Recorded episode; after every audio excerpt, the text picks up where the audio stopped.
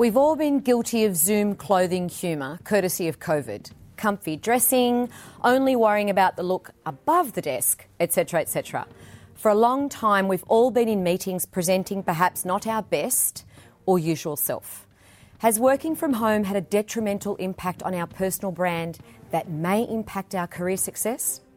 Unfortunately, the data suggests yes, and it's our women in the workforce who will be feeling this the most. Exactly just how much of an impact can it have on your life, how you look or present on the outside? Could it mean the difference between getting or not getting a promotion? And can you really boost your confidence by wearing a well fitted suit? Well, joining me today to discuss how important it is to present the best you, how personal branding goes beyond any one item, and what exactly has COVID done or undone for women in the workforce is Julie Hine, certified image professional and executive style mentor. Welcome, Julie. Thank you, Angela. Thank you. Thank you for joining us. And I know, congratulations, Melbourne is out of lockdown and you've been to the hairdressers, I assume? I have been to the hairdressers. I've yet to visit the nail salon, but I have definitely, yes, visited the hair salon, which is all all in due course, priorities, and you'll, you'll get to that as well. And we're, we're making light of it, but there was so many um, mental stress issues and fatigue points that were hit with such an intense lockdown that you guys have experienced in Melbourne that you're probably really best placed to make some comment uh, on how important presentation is. And you know, Julie, that um, we, we talked off camera and, and in previous times about the relevance of presentation and personal branding. You're a huge advocate on that. That, that is your life's work. But you wrote a report and it's called How, How Do You Want the World to See You Post COVID? Don't lose your relevance while working from home. And I thought that was most poignant coming from a, a Victorian or Melburnian at the same time.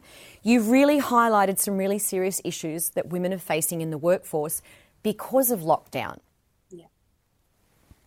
So, I mean, you know, we just discussed the impacts of, of Zoom. Let's have a giggle, right?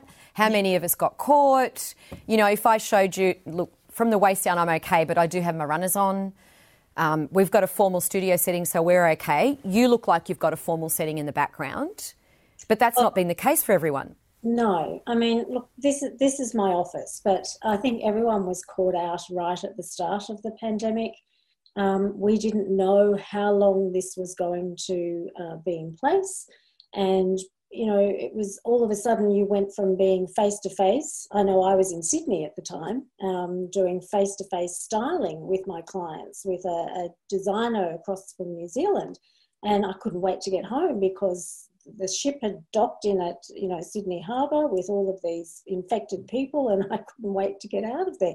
And then the tables all turned around, and it was focused on Victoria. But um, yes, a lot of women were then, well, we can't go to the office anymore. We're working from home. So what does that look like?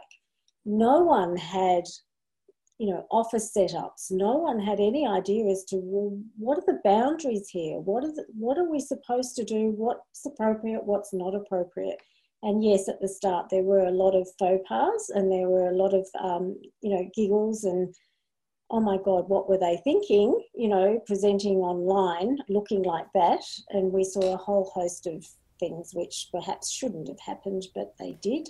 Um, You've been very vocal about that, though. You, you're very powerful in your voice in putting your opinion forward on how important it is to present the best you. That just because we're doing things via Zoom and we may be having some comfort measures around us, that perhaps we've gone too far the other way in a, in a detrimental way, not in a fun way anymore, because you link, you know, being empowered and being confident very much in, in your presentation, and you can't, you, you can't put that forward, put the best you forward if you're not dressing for the role that you're on Zoom for.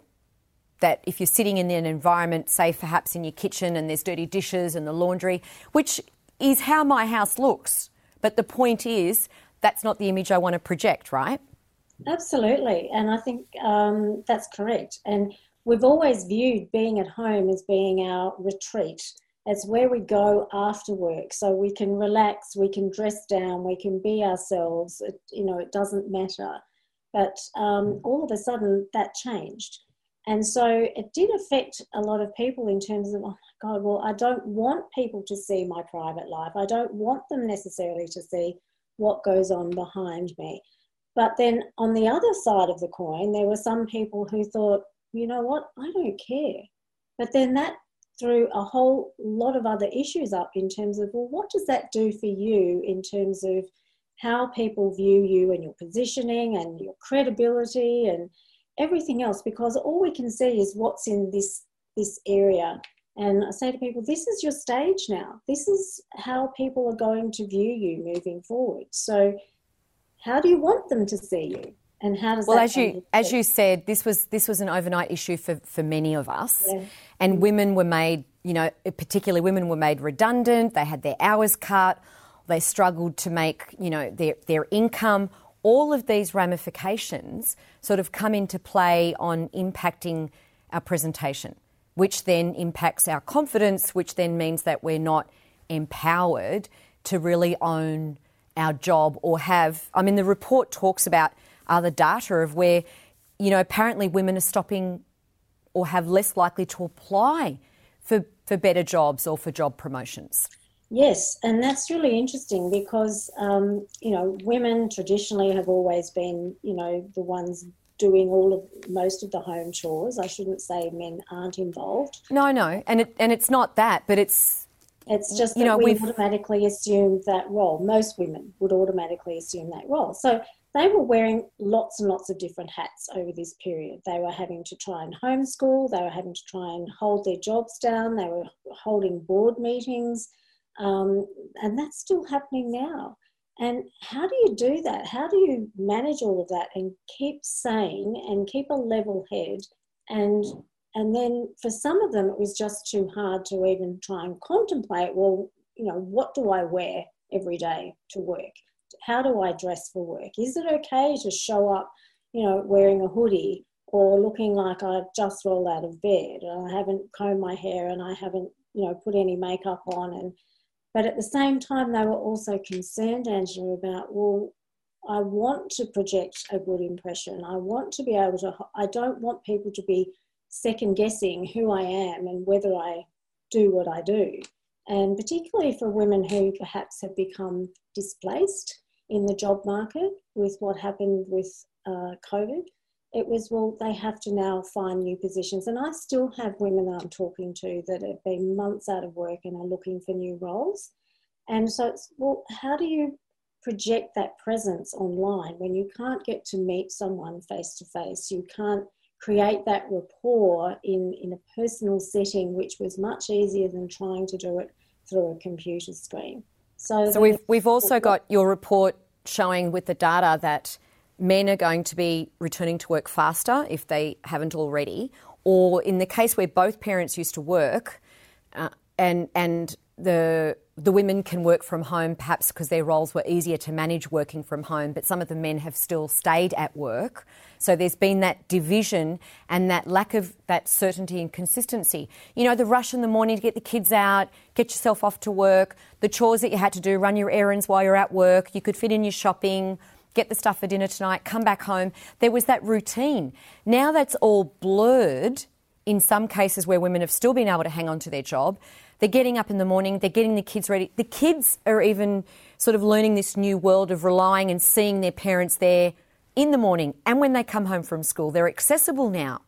Mm. Absolutely. And there are some of the data says that, you know, women are feeling almost guilt at if they do go back to work, they won't be there anymore.